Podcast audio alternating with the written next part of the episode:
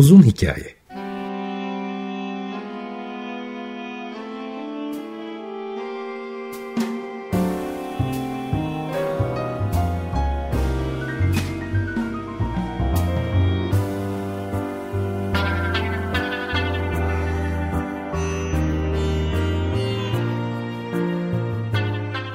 Hazırlayan ve sunan Muzaffer Çorlu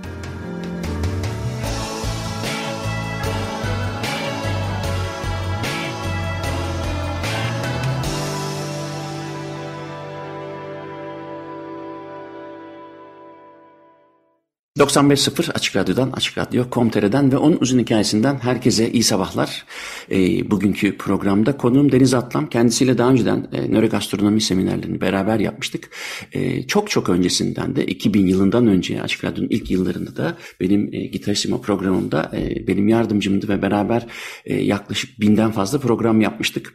Dolayısıyla e, şimdi tabii onu başka bir kimliğiyle ben davet ettim. Çünkü kendisi sonra e, müzisyenliğinin dışında bir gastronomi ve e, travel yazarı oldu. Gezi ve e, yeme içme yazarı, yazarlığı da yaptı daha doğrusu. Ama bir o kadar da e, konuyla direkt olan ilişkisi diplomalı bir aşçı oluşu. Dolayısıyla ben işin nörogastronomi kısmıyla çok ilgilenirken ve nörogastronominin müzik alanına, nöromüzikolojiyle çok ilgilenirken bu alana girmiş oldum ama e, bu alana girdikten sonra da e, kendi perspektifimden değil biraz da bir aşçı gözüyle e, ama beni de anlayabileceği e, müzikal altyapısına da güvenerek bu sohbeti e, onunla yapmak istedim. O yüzden davet ettim. Deniz hoş geldin. Hoş buldum. Çok teşekkür ederim. Ben teşekkür ederim katıldığın için. Şimdi şuradan başlayalım. E, önce şeyi söyleyeyim. Bu seminerler YouTube'da var Muzaffer Çorlu kanalında. O e, seminerlerden farklı olarak biraz daha hem dediğim gibi aşçı gözüyle hem de e, gastronomi yazarı gözüyle e, ele alacağımız için bunu müzik biraz daha e, arka planda kalabilir. İşin müziği, filmi, bilmi olmazsa olmaz. Sosyal politikası belki biraz arkada kalabilir ama ben hemen şöyle başlayayım. Şimdi benim ilgimi çekme e, si bu işin yaklaşık 2006-2007'lerde başladı ama meğersem hakikaten de haklıymışım. Çünkü gerçekten de o dönemlerde nörogastronomi kelimesi daha yeni çıkmış. Gordon Shefford bunun adını koyduktan sonra yapılan çalışmalar bizim alana da girdiği için ben bu alanda çok uğraştım, okudum, ettim, çalıştım. Dediğim şeyde gerçekten deneyler de yaptım ve de Belçika'da da bazı nörogastronomik deneyleri de yönettim. Bir iki tane. Dolayısıyla e, alan ilgimi çok çekti. Fakat bu alan e, öncelikle tabii insanın yeme içme davranışlarını anlamadan, onun e, psikolojik ve tüm davranışsal e, alışkanlıklarını da bilmekten geçiyor ki nörogastronomi adının altını dolduralım. Şimdi senden ricam şöyle başlayalım dilersen. Gastronomi yazarı ve de e, aşçı olarak sen nasıl buluyorsun bütün bu kavramları, konseptleri son 15-20 yılda e, popüler de oldu ama tabii çok öncesi de var fakat e, giderek popüler olan bu alan bir aşçı gözüyle sana nasıl geliyor? Nasıl kulağına nasıl geliyor senin? Nörogastronomi deyince böyle bir irkiliyor musun yoksa da e, hakikaten de bir kıymet verdiğin bir alan mı? Tam tersine ben az biliniyor oluşuna aslında üzülen biriyim. Hmm. Nörogastronomi lafını ilk kullandığım yeri söyleyeyim. 2015'te Forbes'a yazdığım bir yazıda kullandım. Hmm. Ee, çünkü daha öncesinde aslında karşılaşmamıştım. Yani e, biliyordum belki ama deneyimlemek bambaşka bir şeydi. E, ve bu tesadüfen Şangay'da gerçekleşti. E, o sırada Flying Chef'lik yapıyordum ama dergiye yazı yazmaya devam ediyordum ve bu işin piri olduğunu bildiğim bir kişinin restoranına gittim. E, Paul Pere diye birinden bahsediyorum. E, restoranın adı Ultraviolet. E, bu arada Türkiye'de çalışmışlığı da var. O da çok enteresan. E, gerçekten ilk defa orada aslında nörogastronomi denilen şeyden ne kastedildiğini deneyimleyerek öğrenmiş oldum. Çünkü e, tek bir masa, 10 kişi oturuyoruz. Her taraf led ışıklarla dolu, ekranlarla dolu ve orada sürekli bir şeyler oluyor. Bir taraftan işte hani e, kokular geliyor, ayak sesleri duyuyoruz, bilmem oluyor ve bir takım tabaklar geliyor. Ama hiçbir şey gerçek değilmiş gibi. Dolayısıyla bu bir showdu aslında. Bu bir entertainment'tı diyebilirim daha doğrusu. Ee, ve o zaman nörogastronominin hakikaten e, yeme içme sektöründe nasıl kullanabileceğine dair bir fikir edinmiş oldum. Henüz şu ana kadar daha iyisini görmedim. Onu da net söyleyeyim. Hı hı. Çünkü anlattığım şey 2014-2015 civarıdır. Ee, daha iyisini görmedim. Hepsini bir arada kullanabilen birini de görmedim. Ama beni çok heyecanlandıran bir alan. Çünkü bir restorana gidip bir şey yediğinizde yaşadığınız deneyim esas hani onu sizin hafızanıza kazıtıyor. Ee, çok sevdiğiniz bir lezzete de benzeyebilir. Sunumu kötü olabilir ama öyle bir lezzettir ki size çok eski anılarınızı canlandırabilir. Ee, ya da sunum çok heyecanlıdır ya da nörogastronomiden ziyade biraz molekülere de girersek e, normalde alışık olduğunuz bir domates size havyar topçukları halinde gelir ve işte bir kaşık aldığınızda ağzınızda patladığı zaman alışık olmadığınız, bilmediğiniz bir his. Alt tarafı domatestir ama e, yaşadığınız şey, size hissettirdiği şey çok farklı. Nörogastronomi e, benim anladığım anlamda burada dönüyor. Bir şeyleri normalde alışık olduğum e, dokusundan, yapısından, renginden, şeklinden farklı olarak bana denettirildiğinde bende çok ciddi bir heyecan yaratıyor olması. Hı hı. Üst üstlük hani kör adımlara gireceğim. Yani bu benim için gerçekten hep anlatmak istediğim şey. Çünkü çok büyük bir egoyla girdiğim bir kör adımdan ciddi bir yenilgiyle çıktım. Yani bir kereviz püresiyle işte havuç püresini ben ayırt edemez miyim diye düşündüğüm bir şeyde hı. o kadar ayırt edemedim ki. ee, o zaman e, burada başka bir şey var. Çünkü bir şeylerin şekli, şemali, rengi, dokusu değiştiği zaman yarattığı algı çok farklılaşıyor. Benim nörogastronomi ile ilgilenme hikayem böyle başladı. Hala da çok heyecanlı buluyorum. Çünkü aynı malzemeleri kullanıyoruz. Ee, bunları heyecanlandırıcı bir şekilde tekrardan birinin önüne koyup da yeni bir şey yaratmak bence nörogastronominin merkezinde oturuyor. Şimdi e, aslında nörogastronomi çok kabaca tanımladığımız zaman karşımıza çıkan bir şey var. Ben bütün e, dinleyicilere onu bir hemen kısaca açayım. Çünkü burası önemli benim açımdan. Özellikle popüler kültürde her şeyin başında nöro gelir olduğu için işte hmm. nöro çay, nöro, nöro müzik, nöro falan e, bu ünlü oldu. E, zaten son 10 yıldır herkesin sinir bilim okuma e, hevesi de var. Bunlar tabii güzel şeyler ama e, bir bilgi kirliliğine yol açıyor. Nörogastronomi denen şey de aslında asıl konsept senin de dediğin gibi e, neticede bizim lezzet algımıza yön veren şeyler sadece o yiyeceğin içindeki kimyasallar değil. Onun şekli de e, kokusu da kokusu da tabii kimyasal olsa da e, tabağın şekli de kaşığın ağırlığı da o sırada duyulan müzik de bunlar her birisinin e, bir aritmetik ortalaması gibi düşünebiliriz. Kişiden kişiye şey değişiyor. Kiminde hangi e, parametre daha yüksek olacak. Dolayısıyla hani en basit anlamıyla bizim lezzet algımızı değiştiren her şey nörogastronominin konusu. Bu illa yiyeceğin kendisi olması gerekmiyor. Dolayısıyla da senin dediğin gibi e, ben de hakikaten şimdi küçük topçuklar halinde, havyar büyüklüğünde hani standart havyar büyüklüğünde küçük topçuklar haline getirilmiş bir domatesin e, tadını karıştırabilirim. Ama bununla ilgili deneyler var zaten. Belki konuşuruz bu programda. E, insanlar sen dedin ya işte havuç püresiyle kereviz püresini birbirine e, karıştırmam herhalde dedim. Ben de o kadar hem e, lezzetçiyim hem de aşçıyım bunu karıştırmam herhalde diyorsun ama e, inan e, bazı kola markalarının herkes bilecektir şimdi hangi kola markalarından bahsediyoruz.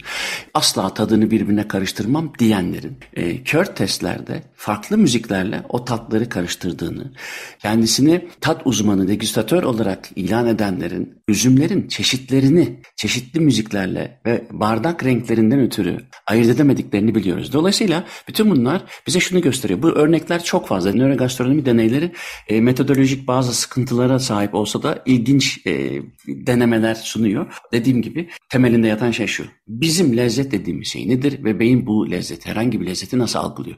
Fakat e, bu parametreler içerisinde nöromüzikologlar diyor ki işte hani seninle konuşmuştuk daha önceden British Airways playlisti değiştiriyor çünkü e, uçakta 85 desibel var sürekli. Dolayısıyla tat alma bozuluyor.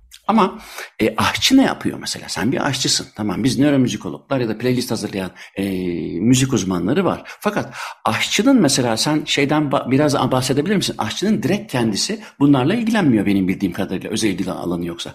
Ama mesela özel bir plating stratejileri olduğunu duydum. Bu da bir nörogastronomik faaliyet sonuçta.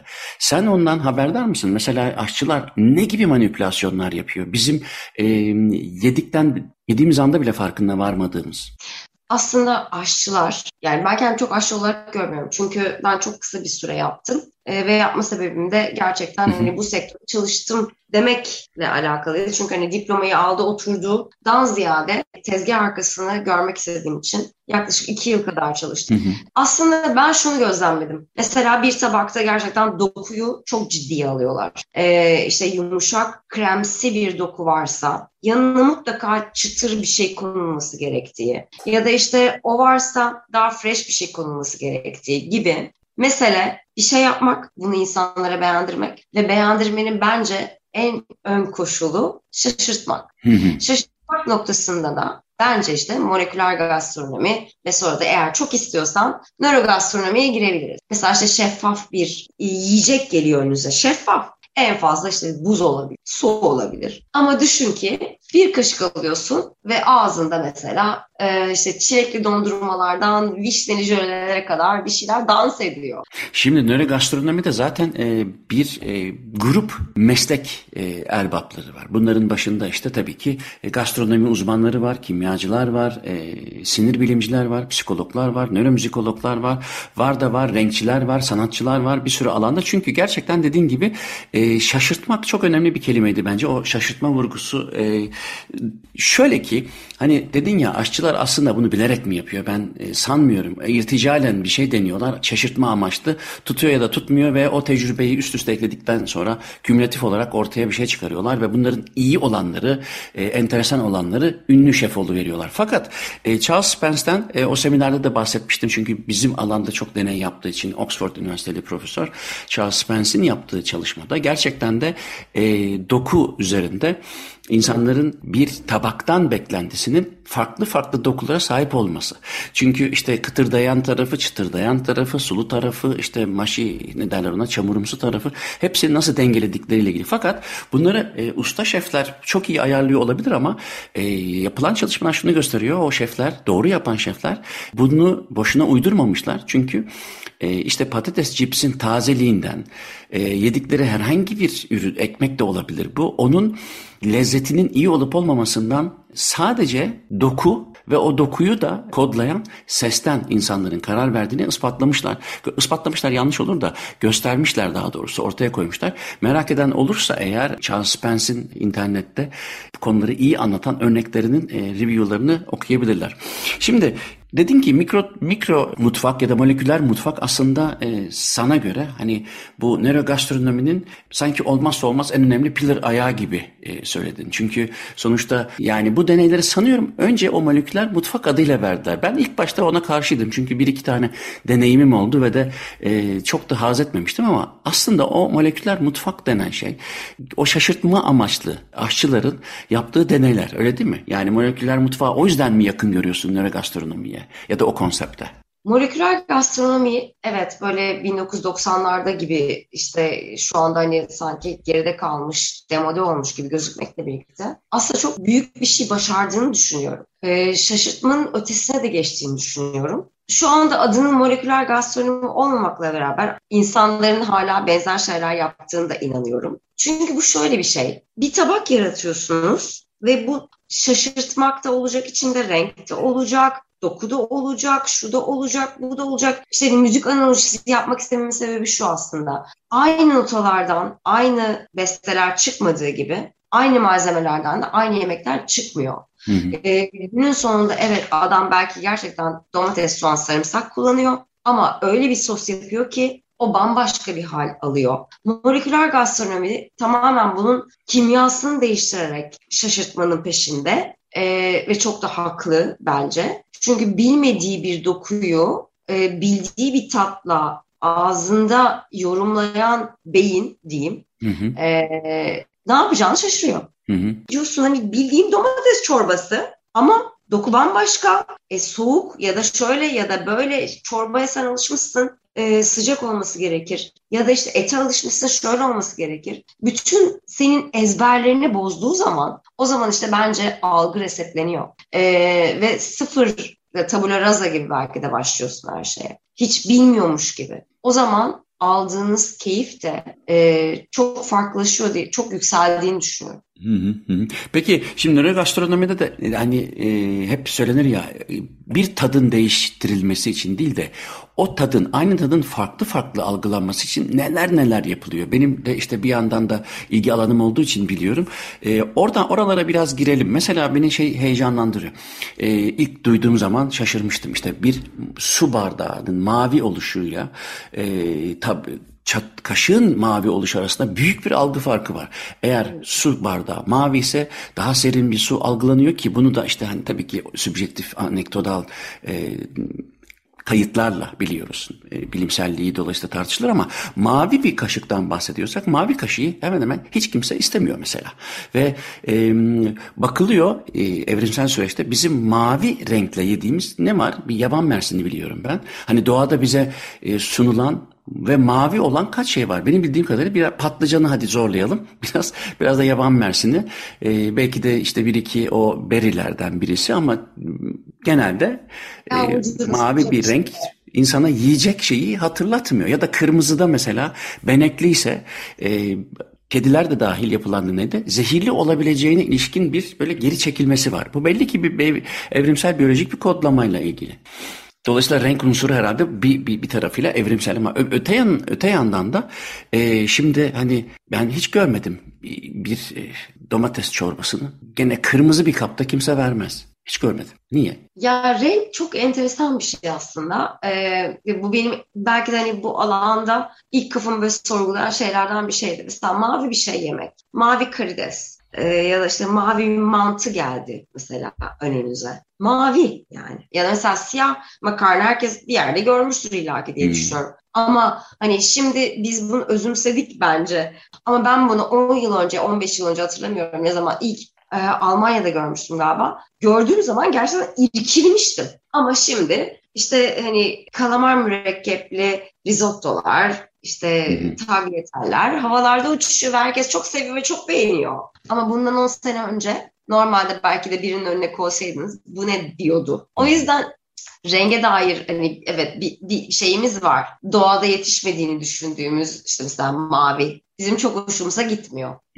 Ee, aslında kahverengi de çok hoşumuza gitmiyor ama niyeyse hep kahverengi et konusunda ısrarcıyız. Halbuki e, kahverengi lacivert, mavi e, bu tonlar çok tercih edilmiyor yapılan testlerde. Hmm. Şimdi tabii e, renklerle benim bildiğim yapılan çalışmalarda örneğin işte o mısır örneği çok meşhurdur. E, patlamış mısırı beyaz e, kartonuyla ve kırmızı kartonuyla tüketen sinema izleyicilerinden ki aynı mısır olmasına rağmen beyaz e, kartondaki mısırı tuzlu bulanlar, e, kırmızı kartondaki e, mısırı da yüzde yetmiş oranında yanılmıyorsam da daha fazla olabilir onu tekrar çek etmem kontrol etmem lazım makaleyi ama çok net bariz bir anlamlı fark var ki Beyazda yiyenler daha tuzlu. Ee, yani ikisini de denedikten sonra söyle. Demek ki renk burada bir parametre ama o rengin e, hemen aklımıza şu gelebilir. Neden? Aa, tuz beyaz da o yüzden. Hayır şeker de beyaz. Ama e, kırmızının tat olma tatlı, şekerli tadını e, renklerin frekansıyla ilgili ilişkilendirenler de var. Çok konuşuluyor. Son derece popüler oldu. E, hem işin sinir bilim tarafı çok e, insanların ilgisini çekiyor. Benim tabii baktığım perspektif olan e, nöromüzikoloji de bu işin bir parçası. Bütün bunları nöromarketingle de e, birleştikten sonra çok ünlü hale gelen bu alanı dediğim gibi hem gastronomi yazarı hem de müzisyenliği hem de Aynı zamanda da diplomalı şef olması hasabıyla Deniz'le konuşmayı uygun buldum. Şimdi sen bu alanda uzun yıllardır yazıyorsun çeşitli dergilerde. Türkiye'de bilinen e, bu alanda da çok yazı üreten, makale üreten dergilerde de çok yazdın. Hatta e, Travel'la da birleştirdin. Yani gidip gezip gördüğün yerlerdeki e, alışkanlıkları da yazdın. Sence bu popülerleşmeyi neye bağlıyorsun? Özellikle sanıyorum son 15-20 yılda daha da arttı. Ne oldu da insanların dikkatini çekti bu iş çok? Aslında yemek dediğin şey e, ya da lezzet dediğin şey insanların alışkanlıklarından da geçiyor. Bir tarafta işte Michelin yıldızlı restoranlardan bahsediyoruz ama bir tarafta işte sokaktaki yiyeceklerin tekrardan popüler olmasından bahsediyoruz. Bu öyle bir şey ki hiç durmadan devinimi devam eden bir sektör ve şefler bir şekilde insanlara hem yeni bir şeyler sunmanın peşindeler hem onları şaşırtmanın peşindeler. Ee, bir sürü kültürü bir araya getirmeye çalışıyorlar. Nörogastronomi tam da bunun ortasında duruyor. Ee, çünkü kültürler ötesi, disiplinler arası. Nasıl ki işte hani müzikte e, enstrümanistler var, besteciler var, yorumcular var, dönem yorumcuları var. Çok iyi bir barok ekibinden bahsedebiliriz. Yıllarını sadece hani barok besteciler üzerine harcamıştır. Dolayısıyla da onların yorumu çok farklıdır. Bu öyle bir şey ki beste yapmak gibi. Siz gerçekten başarılı bir şef olmak istiyorsanız, bu arada sen sormadın ama ben devam ediyorum. Sor sor. Mesela, ben şimdi o soracak. Şey, kim başarılıdır? Bence şöyledir. Sonuçta hani müzikte de topu topu yedi nota yok mu? Ama biz buna işte barok diyoruz, modern diyoruz, klasik diyoruz. Her neyse. Hele ki bir de kendi yörenizdeki ürünleri toplayıp da bununla beraber sunabiliyorsanız işte o zaman fazla sayı oluyor bence. Çünkü sadece enstrümanı bilmek, yemek pişirmeyi bilmek ya da tekniği bilmek değil. Hem kendi kültürünü bilmek, tarihini bilmek, ürünü de birazcık da başkalaştırabilirsem o zaman başka bir yere evriliyor. Ee, beni orada heyecanlandıran taraf e, belirli kırılmalar. Ne bileyim işte hani e, Mezopotamya'daki 7-8 bin yıl önceki pişirme teknikleri daha sonra evet. enteresan belki de tesadüfen bulunmuş çok inanılmaz ve hala günümüzde olmazsa olmaz teknikler var. Fermentasyon bunun başında geliyor. Fermentasyon veya tuzun kullanımı. 10 bin yıllık diyelim hani kabaca, çok kabaca pişirme kültüründen sonra hızlı hızlı kırılmalar var. Bunların bir tanesi işte e, Orta Çağ'da olup bitenler. Sonra Endüstri Devrimi'nden sonra e, ki hemen ondan önceki kolonizasyon falan. Hatta belki domatesin de e, artık Osmanlı'ya da gelmesi bunlarla ilgili ama bütün bunlara bakıldığında benim gördüğüm bir paralellik var. O da insanlık tarihi yani yeme içme sadece ayakta kalmaya yönelik bir e, faaliyet değil. Fakat insan tarihinde, kültüründe de olmazsa olmaz. Bunu sese bağlayalım ama sese istersen sen bir müzik müzik e, arası verelim. Bir müzik analizi de yaptın hazır. E, benim aklıma şey geldi. Bu bu program için iki tane müzik e, seçtim. Onları da sana söylemiştim. İstersen önce şeye alalım ki birazcık e, tarihine de bir gönderme yapmış oluruz parçadan sonra. E, 2000 yılı e, Vatel'den e, o filmde e, kullanılan Ennio e, Morricone'nin film müzikleri ki işte 14. Louis gelecektir. Conte'nin e, şeyi olacaktır, konu olacaktır ki Fransa-Hollanda Savaşı'nda e, birazcık avantaj sağlasın Conte. E, ihaleyi de kazanmak için onun gözünü boyaması gerekir 14. Louis'nin. O da iki yol seçer. Onu müzik ve yemek şatafatıyla boğar E, o yüzden de çok bu konuda ünlü bir şef çağırır. François Vatel. Filmi seyretmemiş olanlara tavsiye ederim.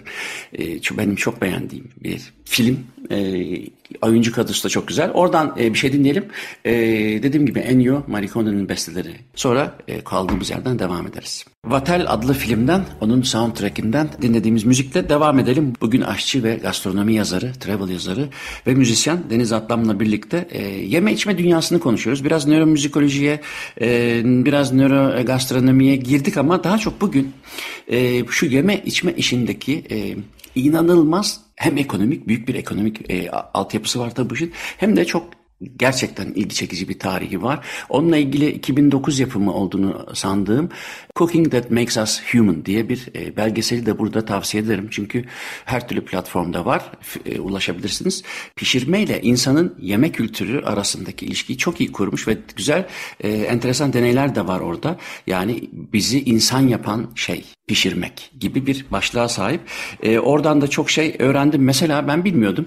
Tabii ki yemekleri pişirdikten sonra verimliliğini, enerji düzeylerini çok arttırmakla kalmayıp bir de enteresan konseptler geliştirdi insan. Fakat ben Deniz'den müzik arasında yeni bir şey öğrendim. O da şu. Şimdi bütün bu konseptler yani moleküler mutfak dediğimiz ya da işte tarladan sofraya ya da kıtlık bilinciyle yapılan konseptlerin dışında ya da işte hani Nordik mutfak, e, Akdeniz mutfağı, e, Amerikan mutfağı gibi Afrika mutfağı gibi, savanna hayvanlarının yenmesi gibi e, bir sürü farklı çeşit e, gastronomik üsluplar olsa da aslında bütün bunların çok son zamanlarda şekillendiğini e, biliyoruz. Fakat ben senden biraz önce işte müzik arasında şey duyduğum zaman çok şaşırdım. E, domates bile mesela Osmanlı mutfağına ne kadar çok geç girmiş. Onun bir öyküsünü anlatır mısın? Mesela hani e, biz çünkü bunları böyle sanki doğuştan hani Selçuklulardan Selçuklulardan bu yana e, ne bileyim hünkâr beğendiler falan filan var sanıyorum. Ya da en azından ben öyle sanıyordum fakat öyle değilmiş pek. Aslında bu tarz bir sürü ürün var. Sonradan çok sonradan girmesine rağmen sanki çok bizimmiş gibi algıladığımız. Ya da işte hani bizde her sabah gerçekten e, domates peyniri olmadan kahvaltı dahi edilmez. Halbuki Fransızlar kruvasan ve kahveyle kah şey kahvaltılarını tamamlarlar falan ama hani bize girişi bile domatesle tanışmamız çok çok çok yeni bakıldığında. O yüzden de beni zaten işte sor, sorgulamama yol açan şeyler bunlar. Bizim doğru bildiğimiz şeyler aslında çok da doğru bildiğimiz şeyler değil. Hı hı. Ya da çok böyle kemikleşmiş gibi görünen şeyler aslında çok sonradan gelmiş işler de olabiliyor. Ee, ben bir şekilde böyle yeme içme tarihinden ziyade kültürler arası farklılıklar ve bunların alışkanlığa dönüşmesi üzerine daha çok meraklandım diyebilirim. Hı hı. Ve bu meraklanma sonucunda da e, yolum tabii ki de nörogastronomiye geldi bir şekilde. Çünkü hani kalkıp da Şangay'da sokak arasında dahi yenilen bir salyangozdan bahsediyoruz. Ya da işte Bangkok'ta gerçekten de e, en meşhur şeyin kızarmış akrep olması. Onu anlamak gerektiğini düşünüyorum. Yani bu nasıl oldu, nasıl gelişti ve e, yemeği anlamak böyle başlayabilir diye düşünüyorum. Yemek tarihi başka bir şey ama deneyimlemek, oradaki insanlarla bunları paylaşmak ya da ee, yine sana aktarmıştım daha önce. Ee, benim hayatımdaki en büyük şaşkınlık şeydir yani bir gün oturup e, Jakarta'da timsah, işte geyik gibi savana e, hayvanlarından oluşan bir tabak servis edildi bana. Bir taraftan irite oluyorum. Yani yalan söyleyemeyeceğim. Bir taraftan bu benim için çok büyük tecrübe. E, ama yediğim şey timsah. Ama bunun bunu deneyimlemek çok önemli çünkü orayı anlamak gerekiyor.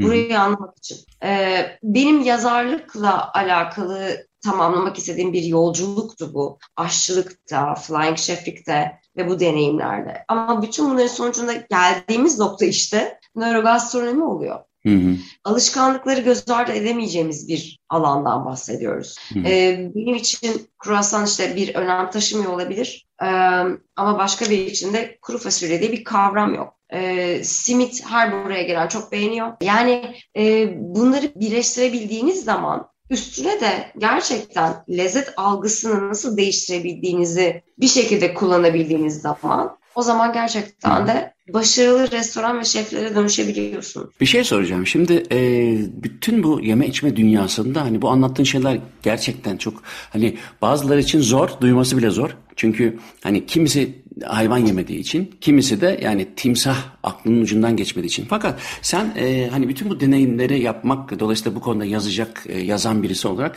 e, senin yazdığın e, makalelerden e, bunlardan farklı olarak bir de sen işin e, başka bir tarafına da değiniyorsun. Orası benim gene bugün açmak istediğim konulardan bir tanesi. O da şimdi aşçılık deyince tabii e, genelde kültürlerde özellikle Türkiye gibi kültürlerde daha çok evde kadın yemek yapar. Fakat aşçılık deyince çok ciddi bir erkek hegemonyası olduğunu görüyorum. Fakat bunun tabii çok ilginç bir mafyöz şeyleri de var, karşılığı da var. Fakat sen daha önce kadın şef olmak diye bir yazı yazdı. Şimdi bu Tam da seni anlatıyor olsa gerek çünkü sen bir e, kadınsın, şefsin ve gastronomi yazarısın. Zor mudur mesela kadın şef olmak? Okey tabii ki de hani yeme içme benim çok ilgimi çekiyordu. Zaten yazıyordum, ediyordum. Olabilecek en derin şekilde araştırıyorum, ediyorum falan filan ama yapmak başka bir şey. Dolayısıyla da işte 30'umdan sonra okudum. MSA'da okudum mutfak sanatlarında 2011 yılında. O zaman gerçekten en az 4-5 tane mülakat yapılıyordu. Yani hani gerçekten o mutfakta var olabileceğini düşünüyor musun? Ya da işte bu kadar erkek hegemonisi altında çalışabilecek misin? Strese karşı işte yeterliliğin nedir falan filan. İnanılmaz büyük bir baskıyla karşılaşmıştım o dönemde. Ve şey diyordum yani bunlar bana ne anlatıyorlar? Gerçekten ben askerliğimi yaptım diye düşünüyorum mutfakta. Bir şekilde bir, bir, bir şeyi tamamladım ve bana çok şey öğretti. 10 yıl önce hakikaten eğer siz kalkıp da İstanbullu, kadın, diplomalı bir şef olarak bir mutfağa girmeye kalktığınızda sizi sevmiyorlardı diyeyim. Hani en basit tabiriyle. Haklılardı bu arada. Çünkü ben mutfakta sadece teknik öğrenmişim. Atıyorum 250 kişilik bir davet var. Ben 100 kişilik risotto eksik kalmış. E o zaman normal pilavdan onu risottoya çevirip de onu servis etmeyi bilmek gerçekten ustalık. Şimdi ustalık başka bir şey, aşçılık başka bir şey, şeflik başka bir şey. Ben o yüzden mutfakta çalıştığım ustalarıma o kadar büyük bir saygı duydum ki. Kadın geleneği niye yok ya da kadın e, kadın şef olmak yani kadın olmak bunun e, neresinde zorluk yaratıyor? Yarattı daha doğrusu. Ya benim... Bu evrensel bir şey midir? İstanbul'dan bahsettiğin için biraz önce dedin ki İstanbul'da şey. Yok yok evrensel bir şey. Ben bir kadın şefin şöyle bir kitabını okudum. Ertesi gün yapılacakları yazıyor. Diyor ki işte şu kare tabakları şuradan al. İşte vinegret sosta bilmem ne biraz da eksik olmuş. Onun üzerine biraz daha biber ekle. ve çocuğunu doğur. Kitabın girişi bu. Neden acaba bu kadar çok hani erkek aşçı var da kadın yok denildiğinde güçle alakalı bir şey. 16 saat ayakta kalmaya e, gerçekten ne kadar tahammül edebildiğinizle alakalı bir şey. Yoksa beceriyle alakalı bir şey değil asla değil. İşte kadınların dediğim gibi işte hani menstruasyon dönemleri, şey çocuk doğurmaları vesaire gibi dönemler var. Yani buradaki diskriminasyonu e, yani daha doğrusu buradaki istatistiği bir Aha, e, diskriminasyon olarak görmemek gerektiğini mi düşünüyorsun? Ben dışarıdan bakınca öyle görüyorum. Bana göre e, tıpkı diğer bir sürü şeyde olduğu gibi kadının gene ikinci plana atılıp var. E, var var. Yani orayı geçtim ben böyle hani unutmak istediğim için de olabilir bilmiyorum. Gerçekten çok çok anormal e, tecrübelerim oldu. E, hep şeyi söylerim yani işte o nasıl ki gemilere kadın alınmasını istemezler ve uğursuzluk getireceğine inanırlardı. Mutfakta öyleydi ben girdiğimde. Yani 2011 istemiyorlardı yani. Kaldıramayacağını düşünüyorlar ya da ortamı bozacağını düşünüyorlar aslında. Hı hı. İstersen Kelsey Grammer'dan e, Frasier dizisinde de oynayan çok da güzel sesi var. Ondan Toast Salads and Scrambled Eggs dinleyelim sonra devam edelim. Kelsey Grammer'dan dinledik. Toast Salads and Scrambled Eggs. Şimdi gastronomi yazarı deyip duruyorum. E, aynı zamanda aşçı deyip duruyorum. Çünkü bu ikisini birleştirdiğimiz zaman e, bizim bu konunun başında konuştuğumuz nöro e, gastronominin de e, en önemli iki ayağını birleştiriyoruz. O yüzden e, her iki alanda da e, profesyonel olarak iş yapmış Deniz Atlan bugünkü konuğumuz. E, epey e, konuştuk fakat bu tabii çok su kaldıracak bir e, konu. E, biraz böyle magazin e, tarafı da tabii çok zengin bir konu. Benim kendi tamamen bu programın yapımcısı ben olduğum için lütfen bana izin verin. Böyle enteresan sorular sorayım. Mesela bunlardan bir tanesi. E, hani dünyanın bir sürü yerinde yani havada, yerde, karada, denizde yemek yaptın, yemek yedin, yemek yazdın ama mesela hep bir Türk hastalığı vardı. Böyle. Kaç para? Çok pahalı. Çok pahalı restoran, çok en pahalı yiyecekler. Bir oraya gelebilir miyiz? Çünkü bununla ilgili ben geçenlerde de bir yazı okudum.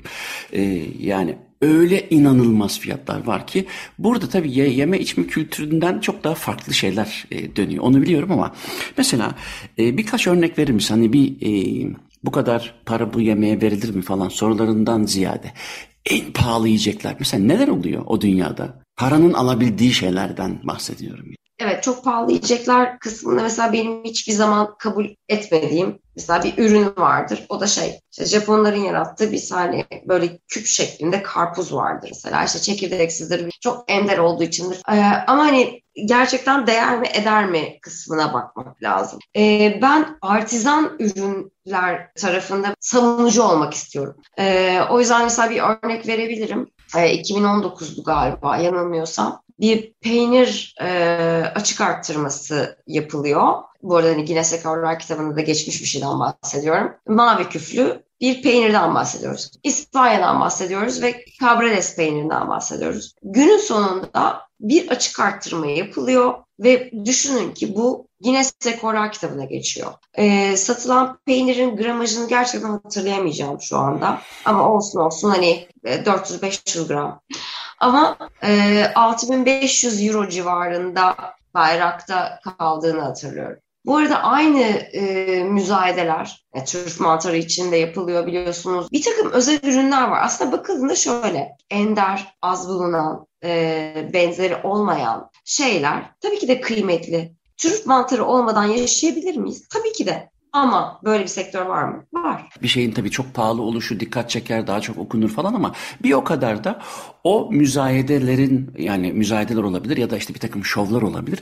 Oralara davet edilen e, bir takım influencerlar e, yani toplumu etkilemekle kendine e, bir şey çizmiş, yön çizmiş olan insanlar özellikle sosyal medyanın gelişimiyle e, çok arttı. E, cidden yemeye içmeye dair fotoğraflardan çok sıkılıyorum. Zaten çok fazla aktif olan birisi değilim ama e, bunun önemli olduğunu düşünüyorum. Bu yani bu aşçıların falan sinirini bozuyor mu yoksa da dünya böyle bir dünya oraya girmemiz lazım. O influencerları kendimizi çekmemiz lazım. Çünkü önüne gelen influencer olduğu için e, işin ne ahlaki boyutu ne de bunun hani e, degüstatif işte lezzete dair incelikleri kaldı. Fakat böyle hemen e, daha çok pazarlamaya yönelik e, reklam görüyorum ben. Yanılıyor muyum yoksa senin tecrüben nedir? Konuşulan şeyler bana çok düşük seviyede gibi geliyor. Çünkü öyle bir noktaya geldi ki gerçekten sadece gidip bedava yemek yemek istediği için insanlara ya da işte mekanlara mesajlar atan evet influencerlar var.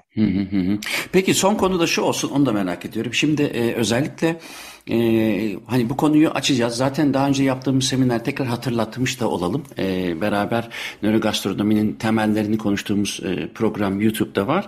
E, iki bölüm halinde. Orada ayrıntıları konuştuğumuz için burada tekrar girmeyeyim ama e, Açık Radyo'nun e, bu e, program silsilesinde yine e, gastronomiye, nörogastronomiye ve müzikle ilişkisine özellikle gireceğiz. Çünkü orada benim yaptığım bazı çalışmalar var. Fakat e, eninde sonunda insanların yemeklerini nasıl yedikleri, hani lezzeti nasıl algılayacaklarıyla ilgili olarak e, davranışlarının ne kadar önemli olduğunu anlatmaya e, doyamıyoruz çünkü nörogastronomi bu demek. Ama bir o kadar da bunun e, insanın e, bir cisim olarak bir yemek değil de bir cisim olarak yiyecekle ilişkisi de e, onunla nasıl ilişkiye girdi de çok önemli. Mesela onu gene seninle konuşmuştuk. Elle yemek yeme mesela. Şimdi bu Anadolu kültürde yanlış bilmiyorsam çok yaygın. Hatta e, bir belgeselde izlemiştim sanıyorum gene e, Justinian zamanında olması lazım.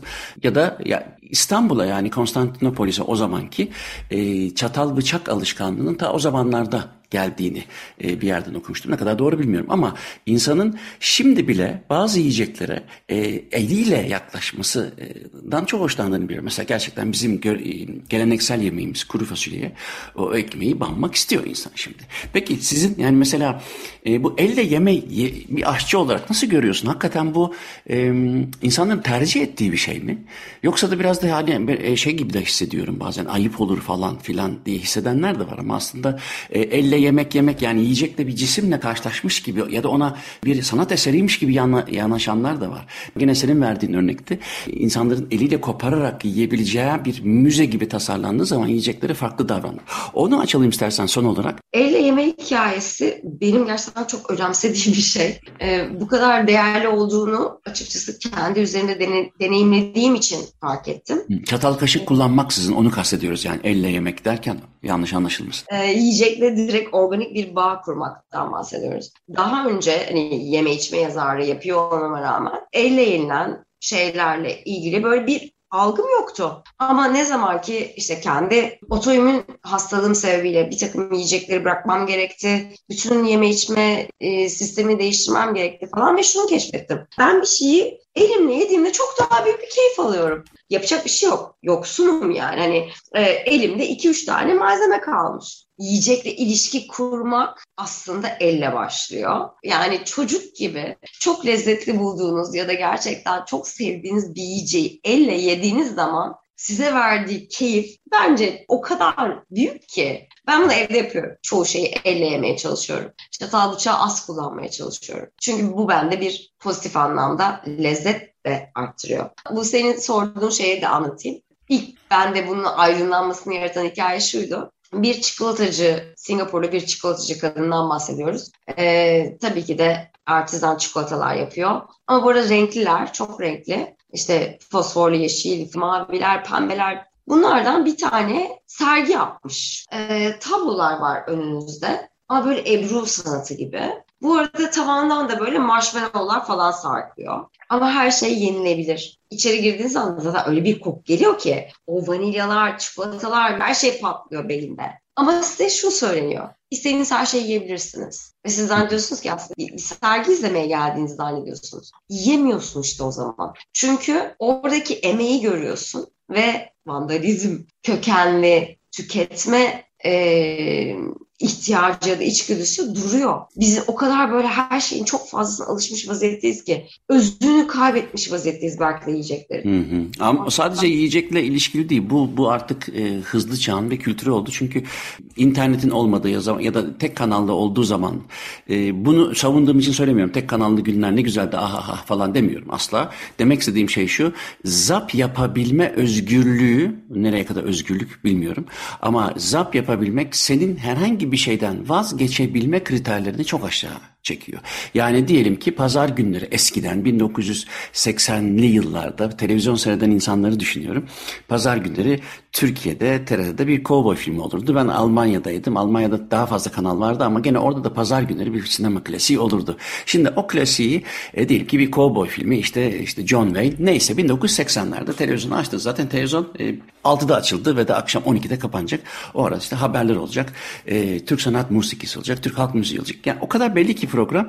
Bakalım ne çıkacak. Yine de çok büyük merak oluyor ve o Cowboy filmini ya ben bu oyuncuyu beğenmiyorum deyip kapatamıyorsunuz. Çünkü o Cowboy filmini başka şansınız yok. Bu iyi bir şeydir diye söylemiyorum. Fakat bunun fazla seçiyor, seçebiliyor olmanın getirdiği aç gözlülüğünü tetiklediğinden bahsediyorum. Yani şimdi e, ne yesem acaba gibi milyonlarca seçenek e, ya da ne seyretsem diye ya da ne de dinlesem. Ben şimdi insanların artık konsere gitmedikçe e, özellikle e, sosyal paylaşım sitelerinden bir senfoniyi ya da neredeyse bir 3-4 dakikalık şarkıyı bile baştan sona dinlemediklerini görüyorum. Çünkü aa dur bak aklıma ne geldi ben şimdi şunu koyayım şunu dinleyeyim diye İnsanın o e, açgözlülüğü bence bu yüzyıl orta çağdaki açgözlülüğün de ötesine geçen bir şeye sahip. O yüzden senin anlattığını anlayabiliyorum. Yani tek yemek ya da işte yediği bir şeyi e, o senin sofrana tabağına nasıl geldi o kısmını birazcık e, düşünmek ya da o ya neredeydi bilmiyorum Jakarta'da mıydı? Elin ne istiyorsan yiyebilirsin dendiğinde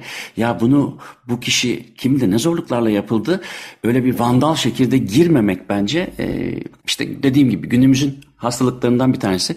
Tabii yemek yemede ondan nasibini alacaktır. Ya ben mesela şu anda aslında şey gibi hissettim kendime. Ben bu programa çok yanlış zamanda konuk olmuşum gibi hissettim. Çünkü e, mesela iki yıl önce konuşuyor olsaydık çok heyecanlı anlatırdım. Hı hı.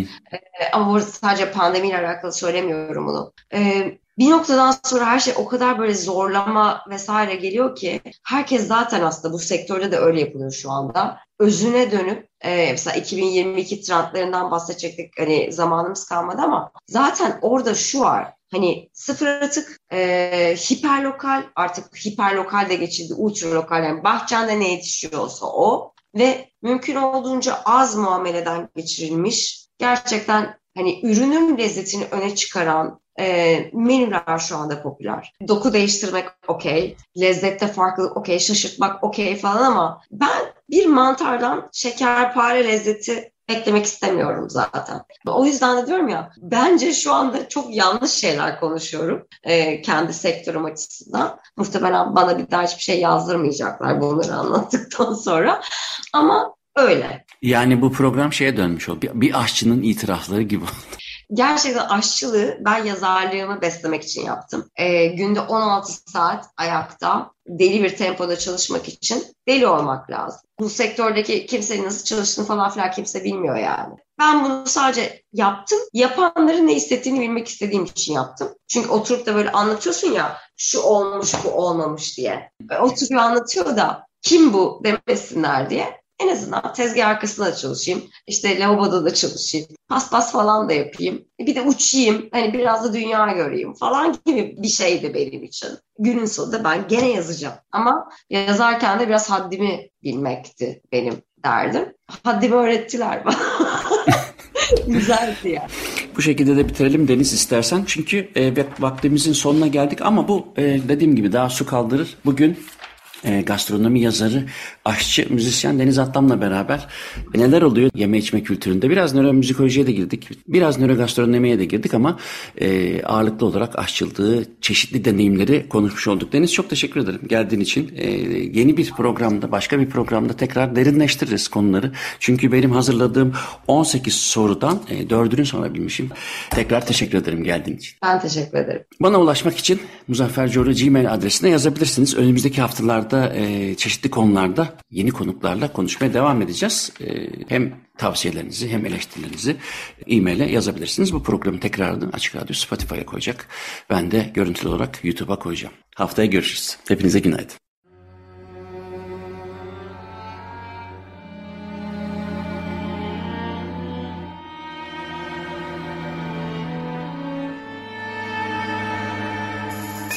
Uzun Hikaye